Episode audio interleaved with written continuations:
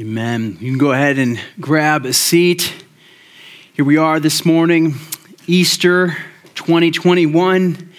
I don't know about you, but as I was uh, getting ready and thinking about this morning, I had all these memories and, and uh, reminders of what this uh, Easter looked like last year. Uh, it was quite different than this. Uh, it was uh, difficult uh, certainly an Easter that none of us had ever experienced before.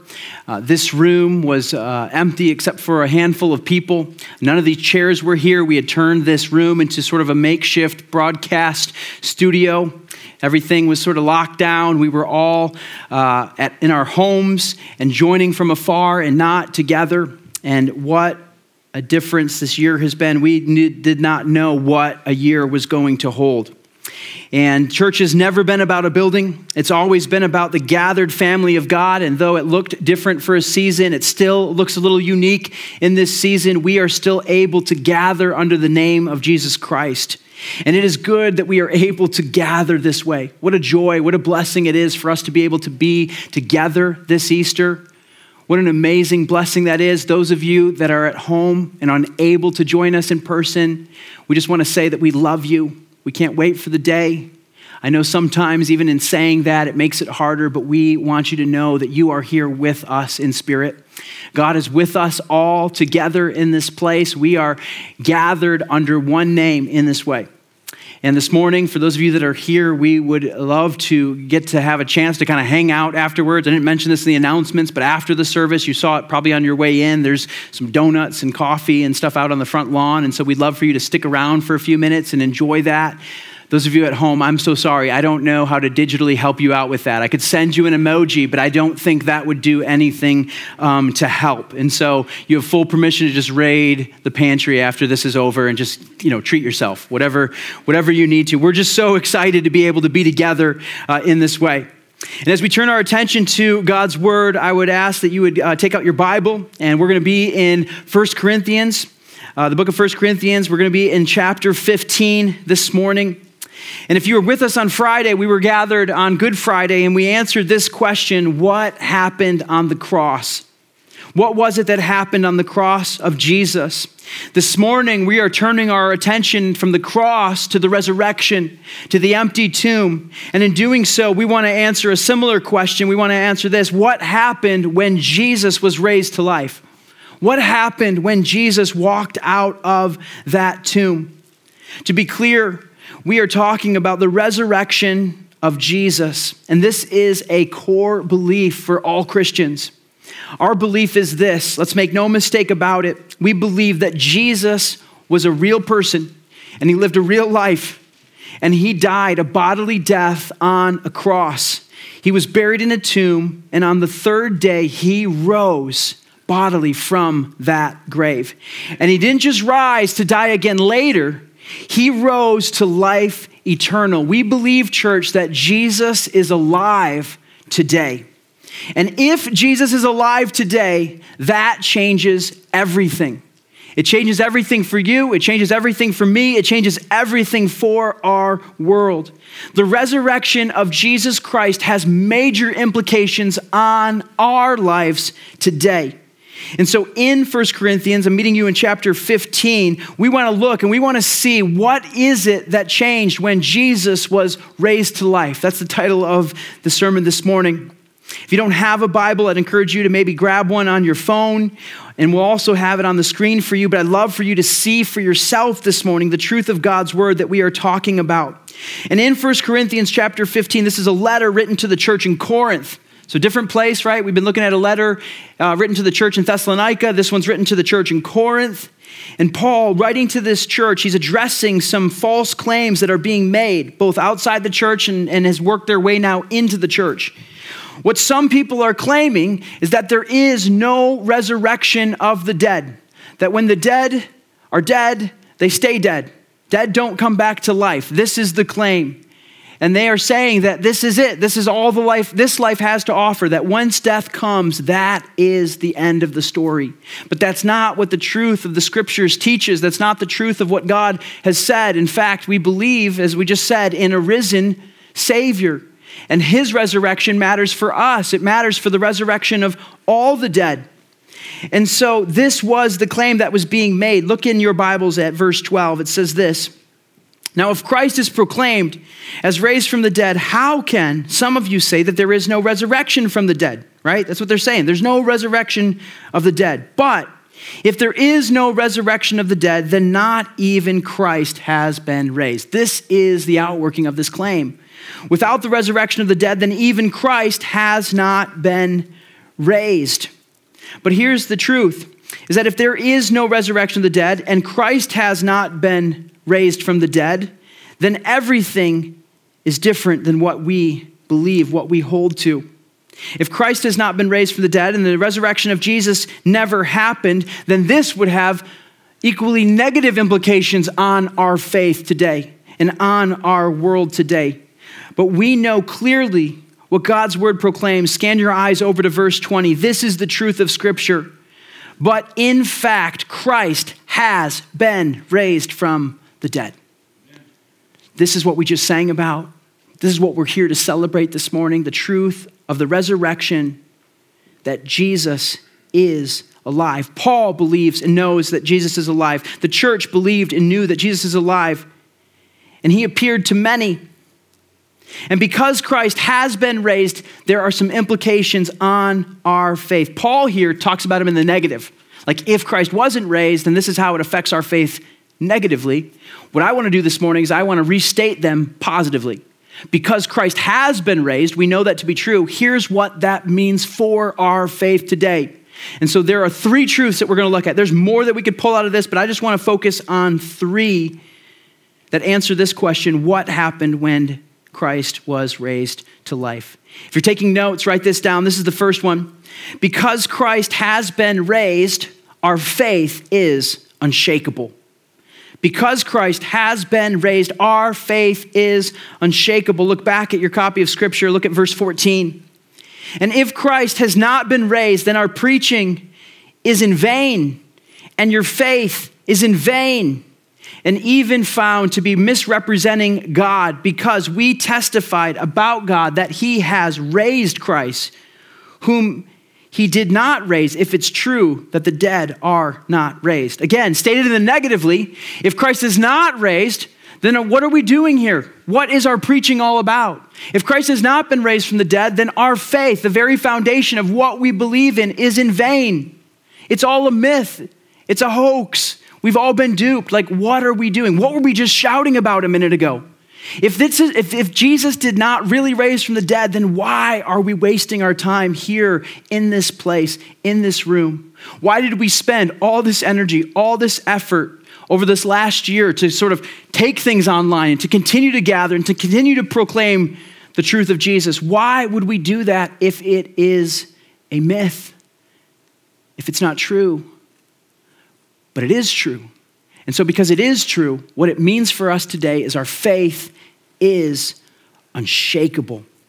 Christ has been raised, our faith is unshakable. Because Jesus is alive, we can have a confidence that is unmovable. Now, let's be clear when we're talking about this this is the truth of God's word, this is the truth of our world. And we don't need a qualifier on that word truth. I mentioned this a couple weeks ago. It's becoming more and more common. Don't ever do this. Don't ever put my or our or yours in front of the word truth. Truth is truth. Doesn't care much what you think about it. So this isn't our truth. This isn't my truth. It's not your truth. This is the truth. The truth is that Jesus is alive. And because that is the truth, regardless of how we feel about it, our faith is unshakable. And one of the questions that you might ask on Easter, and I think it's a good question to ask, is Is there evidence to believe in the resurrection of Jesus? Like, what evidence do we have? It happened so long ago. Can we even trust that it actually happened?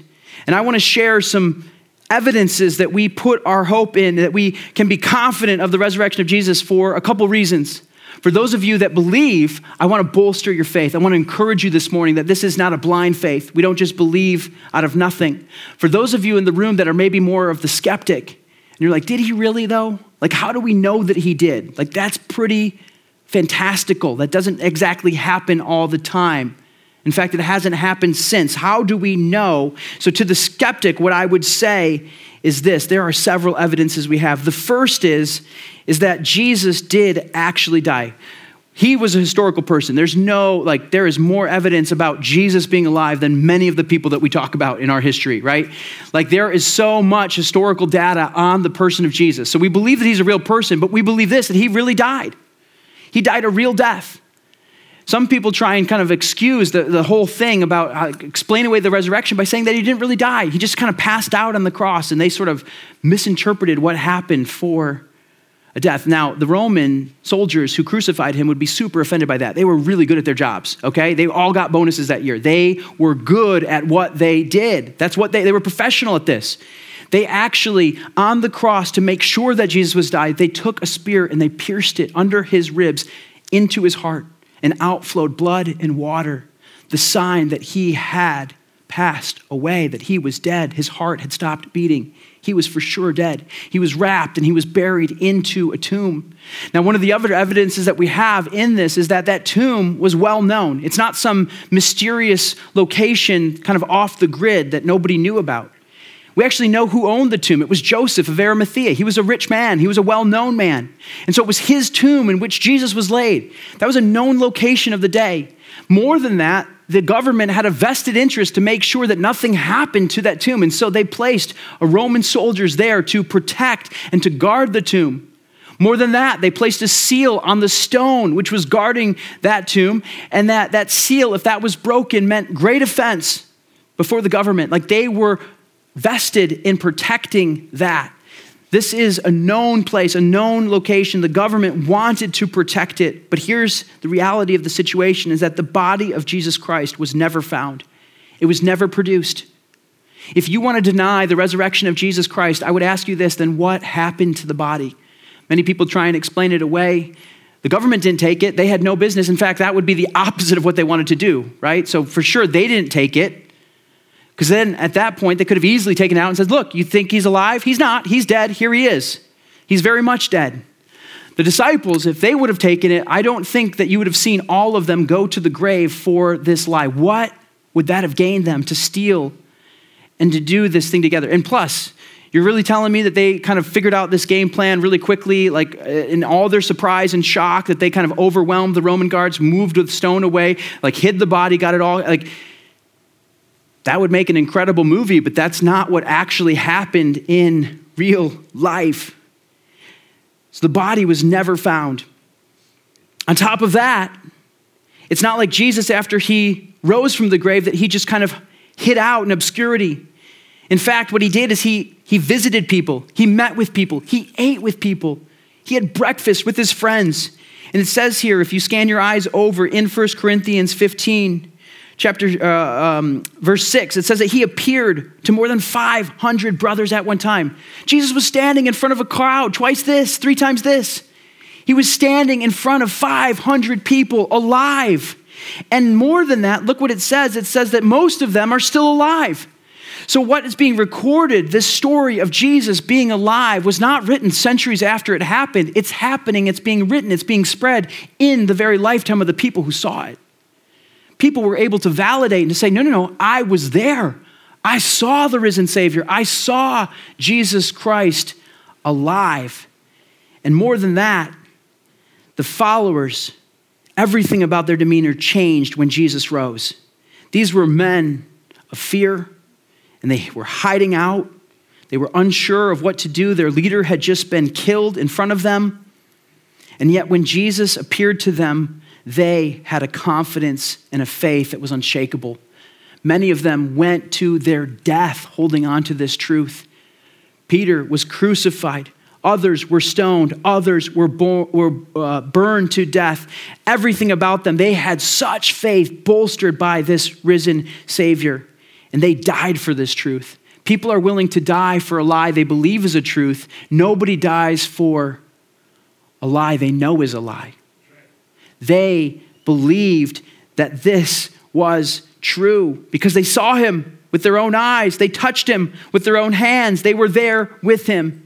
And here's the last proof I would give you is this is that even his family worshiped him as Lord and Savior. Now, can you just play this out with me for a minute? You all have family, right? You may be getting together with some of them today. I have four brothers, one sister. I promise you this I have no intention of worshiping any one of them as Lord of my life, okay? I promise you this my mom has no intention of ever worshiping me as Lord of her life, as God. But that's exactly what Jesus' brothers did. That's exactly what his mom did. The very people that saw him as a toddler, that were there with him when he was in grade school, that saw him in high school, that witnessed his ministry, they followed him as Lord. His family worshiped him. Now, I don't know what your family is like, but I promise you, it's not this. It's not happening like this. This is an evidence of what happened. And what I would say to you today is this is if you still if you doubt the validity of the resurrection, can I just turn the question around to you? I think the burden of proof is really on you. What, burden, what proof would you give that Christ did not raise from the dead? Like, what are you pointing to? What are you holding on to that would say that Jesus did not live, that he is not alive, that he did not raise from the dead? We have so much historical, empirical evidence that shows us that he did. And so our faith is confident in this. The truth that we have recorded here in Scripture is that Jesus did, in fact, raise from the dead. And by eyewitnesses in these historical documents, we know that Jesus walked out of the tomb. We can be sure of it. And the good thing for us is this is because we can be sure of it, our entire faith rests on it. Do you know that? Like, if this one truth was to be proven untrue, if this one claim was to be shown to be false, everything about our faith crumbles immediately. That's why he says, if, our, if Christ is not raised from the dead, then our preaching is in vain, and your faith is in vain, and we are found to be misrepresenting God because we are claiming that he is alive. If he's not alive, everything changes. And here's the thing I think we want, we desire, we need things to put our trust in. We put our trust in things all the time. But to put your trust in something is to put your full weight of understanding, of confidence in it. I want to illustrate it in this way. My kids are really um, sort of creative in the way that they play in our yard. We don't have a super awesome yard. It's, it's like an okay yard. I'm thankful for our yard. Sorry, I'm not trying to like be down on our yard. Um, it's just we haven't had much time to do much of it since moving here and planting a church and all that. We had a really cool yard down in North Carolina. So, um, fortunately, the kids don't really remember that yard. So, they think this is awesome. But what they do is they really wanted a swing. And um, we've never given them a swing. Uh, there's not really a great spot for a swing. They wanted to prove us otherwise. And so they made their own swing. Have I ever told you about their swing? I can't remember. I was telling this in the first service and I was like, have I ever told this story? I don't think I have. Um, I'm too young of a pastor to like start reusing some of them. I got a long ways to go, so I gotta I gotta keep it fresh. Okay, so they made their own swing, and to do this, they used a jump rope. Um, not like one of those cheap dollar store jump ropes. I don't know why my kids love the dollar store. They want to go there all the time. And I'm like, they don't even make it home. Like it breaks in the car. Like it breaks getting it out of whatever packaging it's in. So, not a dollar store jump rope, like a real jump rope. We brought this really hardy jump rope where like this thing's gonna last for a while. And so it was really nice and thick. And so they took this jump rope and in this tiny tree in the back of our yard, they tied it around the, the limb. And then we have this kind of bouncy ball, which has a handle that you sort of are supposed to like sit on and kind of bounce. They tied that around this thing. And this is like incredible because I've never taught them knots. I don't know how they, they got this thing to stay, but they did. And they made their own swing. And the first time they did it, Bree and I were looking out the window. And we're like, this is not going to end well, right? Like somebody's going to get hurt. This is for sure going to, but we're like, let's see what happens, right? So we just let it play out. We're like, they'll learn. They'll learn. You got to like figure out knots. You got to learn something sometime. And so we just watched it. And you know what? Lo and behold, this thing supported their weight. They all, one after another, started getting on this thing and just swinging like crazy. We're like, this is not going to last very long, right? Two years. Two years this swing lasted. Just like a few weeks ago, it finally bit the dust. I mean, we have not touched this thing. I'd never reinforced it. It's been out there all winter, through rainstorms, through snow, everything. It's been out there just hanging on. And the kids go out there with full confidence and they are swinging on that thing. They're putting their faith, their trust in that thing to hold. And it did until one day when it didn't. And I forget who it was that I wasn't home when it happened, but I heard about it because there was tears for sure. There was a crash that happened. That thing broke. See, here's the thing. We put our trust in all sorts of things. We put our trust in each other. You put your trust in your sense of security that comes from perhaps your job, the paycheck that you're going to get. We have trust that we're going to go to the grocery store, there's going to be food available for us tomorrow. None of us have some backup plan for that in case that doesn't happen. We have trust in all sorts of things. But listen, this is one thing, more than any other thing, that our trust, our confidence can be supported by. You see, if this one truth was found to be false, then everything that our faith is hanging on is broken.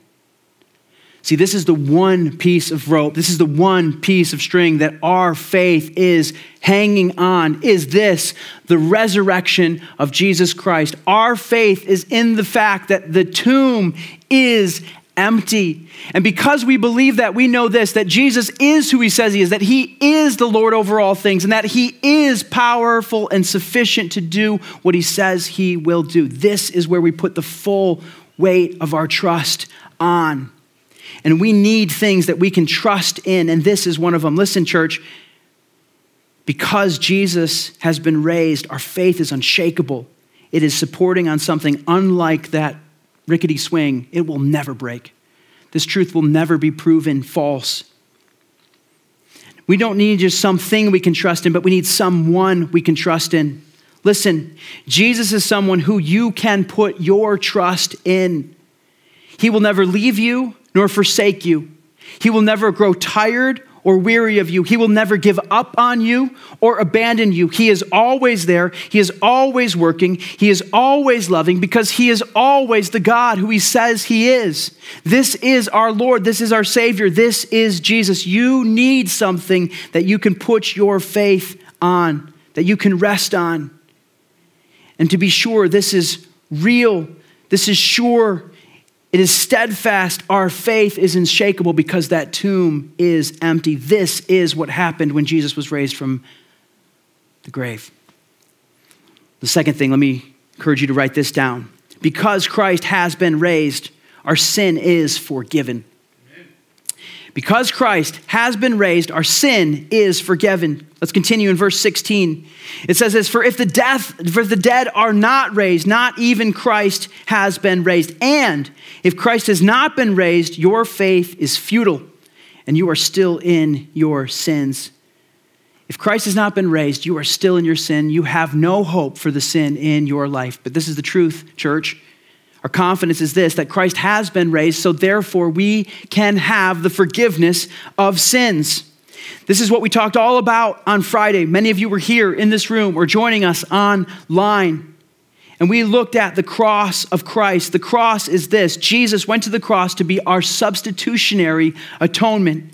He, he died in our place. He died for us and for our sin. He paid the penalty of sin on our behalf.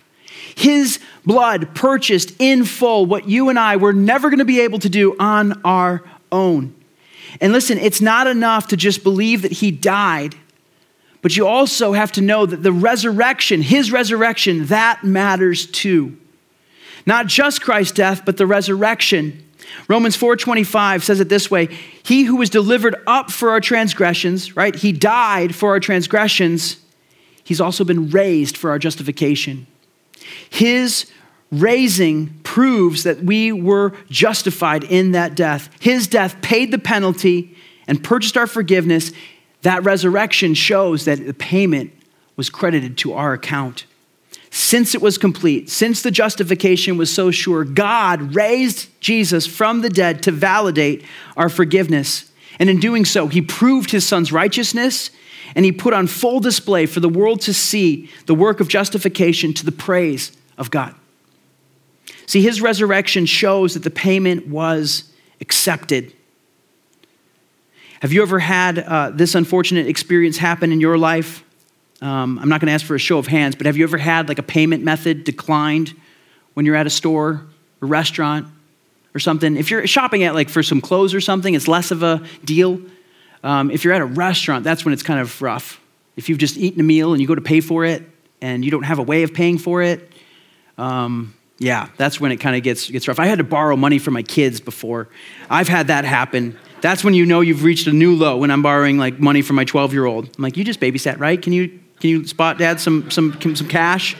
Well, I had this happen not too long ago. I was at Woodman's and uh, if you know Woodman's, you know that they don't take most um, credit cards. They, they take debit and they take MasterCard. I don't have a MasterCard. And so I went to use my debit card. And my debit card, um, that expiration, that matters. And uh, the date that I was there at the store trying to use my debit card was after the date that that card said. And they're like pretty sure on that. There's not wiggle room um, on that. And uh, at that moment, I remembered, I was like, oh, yeah I got an envelope from the bank and I think it had a new card in it. And I couldn't remember the good reason why I didn't take it out of the envelope, you know, call the little number, take the sticker off, and put it in my wallet immediately. I'm sure I had some good reason for not doing it, but at that moment, I couldn't remember what that good reason was. And so there I am at Woodman's. I've got an entire cart full of groceries. There's seven of us at home, okay? Those of you don't know, I've got five kids. Like, we go through some food in the Jacobson house. Dad's leading the way, but there are other kids, they're helping, okay? So it's just a good excuse, right? And so I'm there with a full cart of groceries, and we've got all the frozen stuff too. We got ice cream.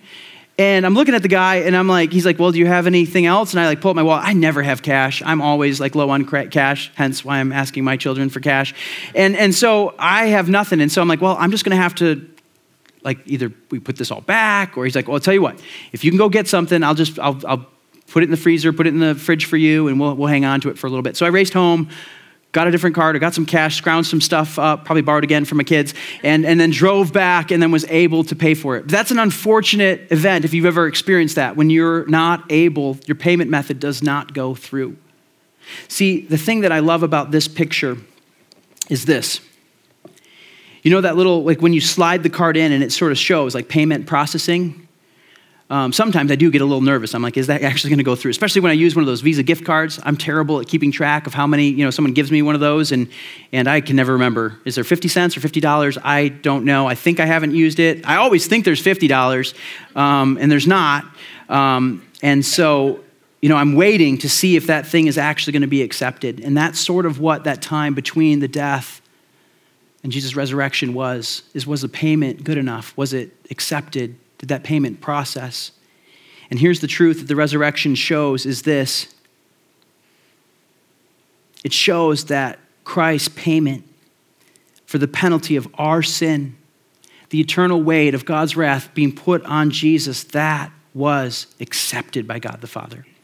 When he walked out of the grave, that showed that he had purchased our forgiveness.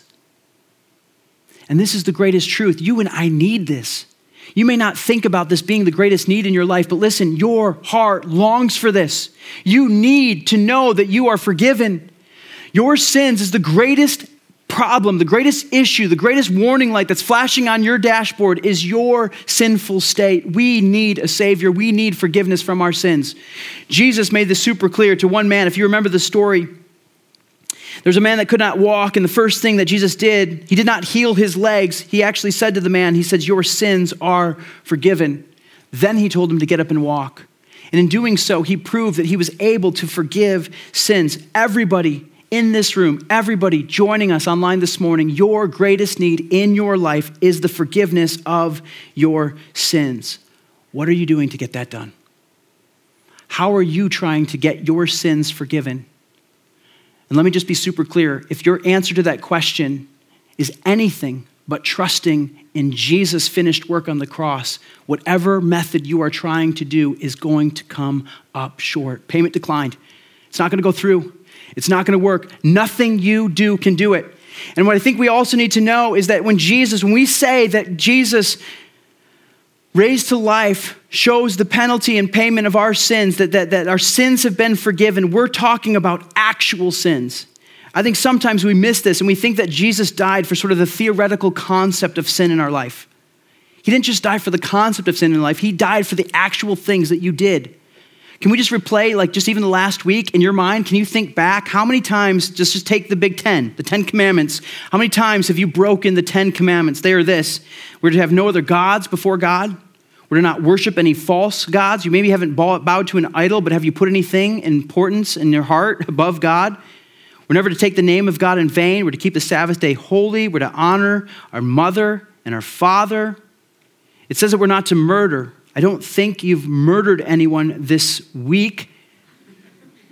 But Jesus said if you look at your brother, think of your brother with anger, it is as if you have murder, committed murder in your heart.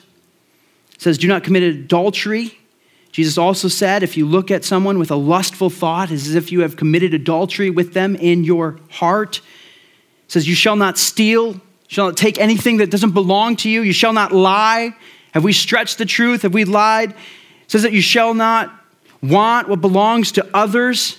Listen, even in these 10, who among us could raise our hand and say, I have been perfect in just these?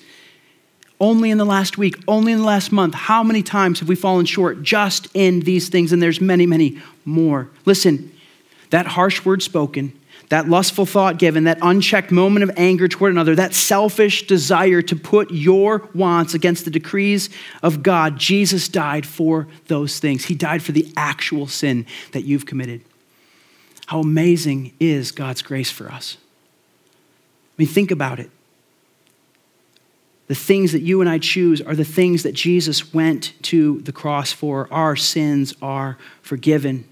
And that came at the penalty, that came at the price of his life, his death. And he's forgiven us through his resurrection. We need to confess and we need to believe that we are forgiven in the power of Christ Jesus and only by the power of Christ Jesus. And here's the last truth it says this because Christ has been raised, our future is secure.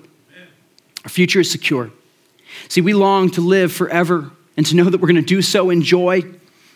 That's something that I think is present in the heart of every man and woman. Ecclesiastes 3:11 says that he has put eternity in the heart of every man.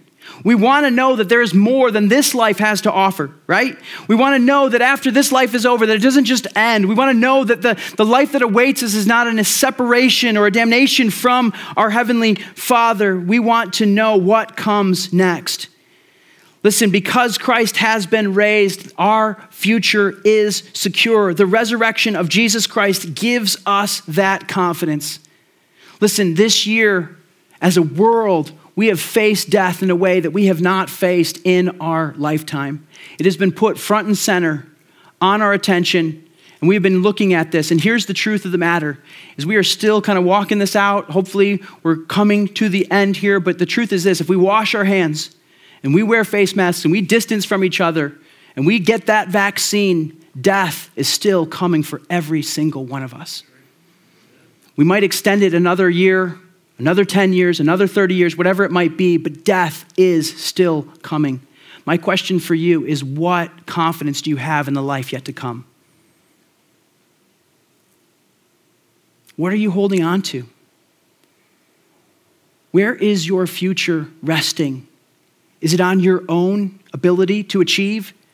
Is it on the good things that you've tried to scrape together and accumulate? Listen, church, our future is secure in the empty tomb of Christ Jesus. When he walked out of the grave, that is true. It says right here, verse 18 those who have fallen asleep in Christ have perished.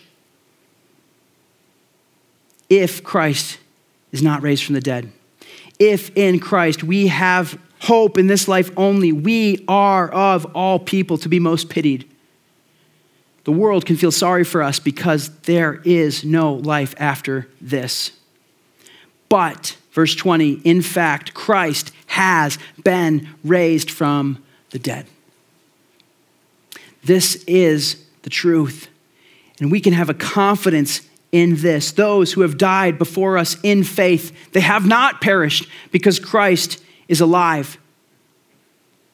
The good news of the resurrection tells us that if anyone dies in Christ Jesus, they are alive and they will live forever in eternity with Him. Now, in saying all of this, I would just say that it's not enough just to know. James says that even the demons know and they believe. But we have to receive that free gift, which is life held out by our Heavenly Father. Today, you need to choose to respond to what Christ has done, and I want to give you the chance to do that today. we want to ask you, I want to ask you a question. And the answer to it is the most important decision that you've ever made. My question is this is what are you going to do with the resurrection of Jesus? What are you going to do with the resurrection of Jesus? This is what Scripture would call us to. It's to acknowledge that we are a sinner, to acknowledge that you have sinned before a holy God, and to believe that Christ Jesus has died on your behalf, and to confess him as the Lord and Savior of your life. It's that simple. Acknowledge you're a sinner, believe that Jesus died on your behalf, and confess him as Lord and Savior. In doing so, you believe that He and He alone has the power to forgive your sins based on the work of Jesus on the cross. And I just want to say this that today could be a very special moment for some of you. Today could be the day that you respond for the very first time to the work of Jesus Christ in your life. And if it is, if as I've been talking, you feel the Spirit of God burning in your heart, you know for a fact that this is true. You know the method by which you've been trying to achieve salvation, to achieve forgiveness of sins, to reconcile yourself before God. It's not working. I promise you this that God wants you to hear these words today. Whatever reason it was that you walked in these doors, whatever reason it was that you logged on today, God wants you to hear this truth that He loves the world and He gave His Son to die for you, that you might have life eternal. And I would just ask that you would do this. If this is you, if you know that you need to respond to the free gift that God pours, holds out for you, that you would mark it by some words this morning. It doesn't have to be these words, but I think we can use words to sort of put feet to what God is doing in our heart. And the words would go something like this I believe that you died for me. Jesus, I believe that you right now I receive you as my Savior. Jesus, right now, I receive the gift of salvation that you are holding out to me, that you purchased through your blood, and you've guaranteed through your resurrection. And Jesus, I surrender right now to you as Lord. And from this point forward, I want to follow you, whatever that means. Whatever that means. And some of you, I believe in faith that some of you, you said those words and meant it for the very first time in your life. Can I ask you to do one more thing if that's you today? Can you take one more step? I don't want to let this moment pass. We want to celebrate with you in that decision. That's the most important decision you've ever made, and it just alters your entire eternity. We want to help you take your next steps. And so, would you do this? Would you tell someone today that you did that, that you prayed that prayer? One of the ways that you can tell someone, you can tell us. I'm going to put a number and a phrase here. You can text ready to follow to 97,000. 97000. Text ready to follow if you have put your faith and trust in Jesus for the very first time. The reason I would ask you to do that is because we want to walk with you, we want to celebrate with you, we want to help you begin this relationship with Jesus Christ. It's the best decision you could ever make. And many of us, even now, as I'm saying this, you've responded in the past. Maybe that was recently, maybe that was a long time ago, but you remember the moment that you passed from death to life when you knew Jesus is the Lord and Savior of your life. How good it is, right? How good it is that Jesus would save us in that way. That's what we're gathered here to do. We want to rejoice in that. We want to rejoice in the empty tomb, which has saved us. And so we are responding to that. Let me pray. God, thank you for the work that you've done on our behalf. God, thank you for saving us. God, you are our Lord and Savior. You and you alone are able to save. And so we put our faith, we put our confidence, we put our trust in you. Lord, would you work in our hearts even today? Remind us of this truth. God, remind us of the work that you have done. Remind us of the empty grave and what it means for our life today. Jesus, we worship you here in this place. You are our hope.